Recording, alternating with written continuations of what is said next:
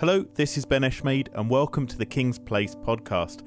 On the 19th of October, the Aurora Orchestra bring the latest in the Bach Unwrapped series to Hall 1 at King's Place. Recorder virtuoso Erik Bosgraaf performs a selection of music by J.S. Bach.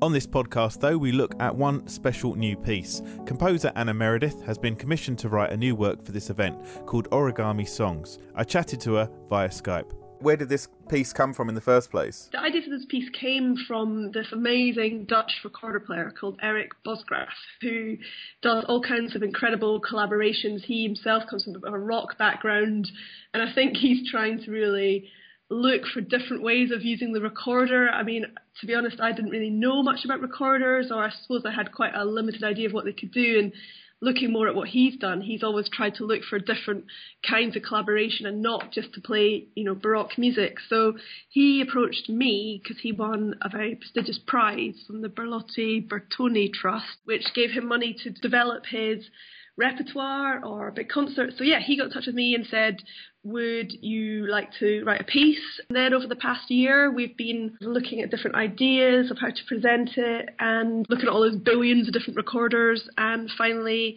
came up with this idea for a piece.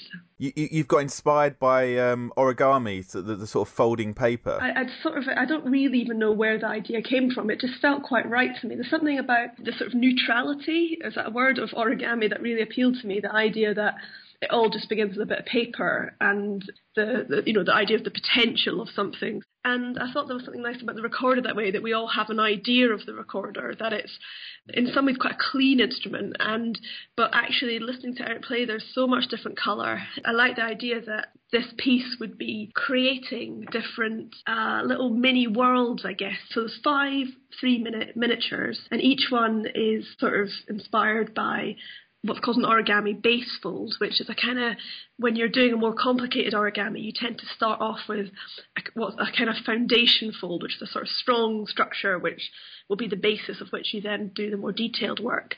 But even these structures themselves have some really lovely imagery. You've got birds and fish and frogs and kites and all sorts of lovely stuff like that. So I took five of those each miniature is a kind of has a different recorder with it. So you go into a different tiny little world with each one, which was I thought was nice because you start with this paper and this blank origami, and it kind of builds from there. So you you're writing this piece uh, for Erik, this this astounding recorder player. What aspect of his playing did you take, or, or, or have you been inspired by for these pieces? Well, I think we were quite keen to not make it a concerto, that we didn't want it to be flashy for the sake of flashy, or uh, I guess in a conventional concerto, you know there'd be a moment where uh, maybe a cadenza moment where everyone stops and there's a kind of moment for the soloist to show off, but rather do it the other way round. So the recorder is very much part of the worlds of each movement rather than the whole piece being shaped around what can the recorder do? Yeah, so he is brilliant and he's shown me all kinds of crazy stuff that happens. So there's one movement where two recorders are played at once. I've tried to not put anything in for the sake of it. It's all there to try and make each miniature part of its own little landscape. Uh, one thing I haven't uh, mentioned yet, and we haven't talked about, is, is the relation between the, the recorder and, and the other the other instruments. Uh, it's, it's written for, for chamber orchestra. Yeah, I mean the orchestra is. I mean they're amazing players. They're Aurora, and you know within them they're all very virtuoso too. And there's this fantastic harpsichord player coming in too. So it's a you know really incredible set of players. And again, I've tried to very much make the orchestra part of the sort of worlds of each of these miniatures. So say, for example, in the bird movement, um, the recorder is playing a sopranino recorder, very small, very shrill recorder, and the ensemble, which is um, five string players, percussion, harpsichord, clarinet, and trombone. The clarinet is an E flat clarinet, so very small, high, shrill E flat clarinet. Harpsichord's at the top of the instrument, very, again, very brittle sound.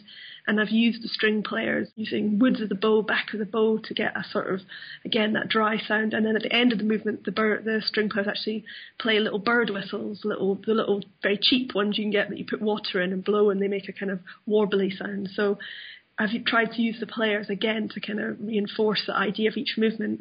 And there's fact there's one movement where uh, the players just play pieces of paper, so um, they're folding and ripping and uh, scrumpling bits of paper along to accompany the recorder. It sounds like it's a very fun piece, which sometimes is you know is frowned upon in the world of classical music. Yeah, I mean, I think I wasn't directly setting out to be humorous. I just wanted it to feel right for each of these movement. So, I mean, I don't know. The players say it's fun. It's quite difficult, and there's no conductor because it's a small ensemble. And I think, you know, it will be a challenging piece to put together because some of it's incredibly fast and there's billions of notes. I mean, the score ended up being like 120 pages, which surprised even me, and because I'm incredibly lazy, so I was surprised to get this massive score out of it. Yeah, I mean, I think there's definitely a nice way in to the piece through these worlds. And I think the more as my job as a composer that I can really commit to and engage with the idea of these little sort of miniatures, and the more that the listener goes with that. If you, if I suppose, if you step back and go,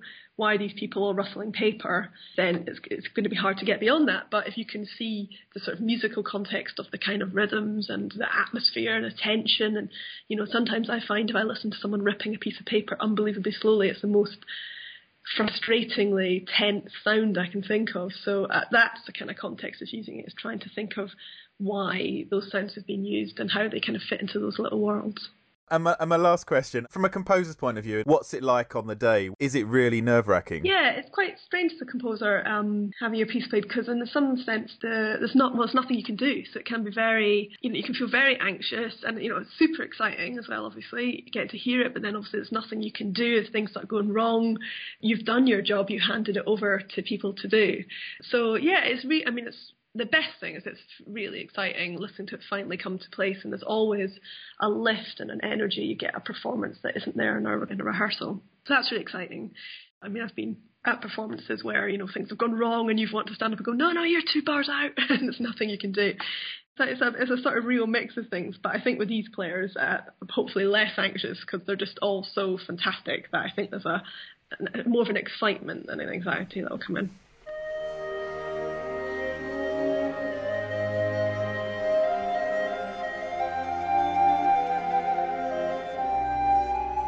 Aurora Orchestra with Erik Bosgraaf, Songs Without Words, part of the Bach and Unwrapped series, takes place on Saturday, the 19th of October. Alongside this new composition, you can hear the music of J.S. Bach and also other work by Berio. I'm Ben Eshmade, and you've been listening to a King's Place podcast. For more details about this event and ticket links, please visit kingsplace.co.uk. Thanks for listening.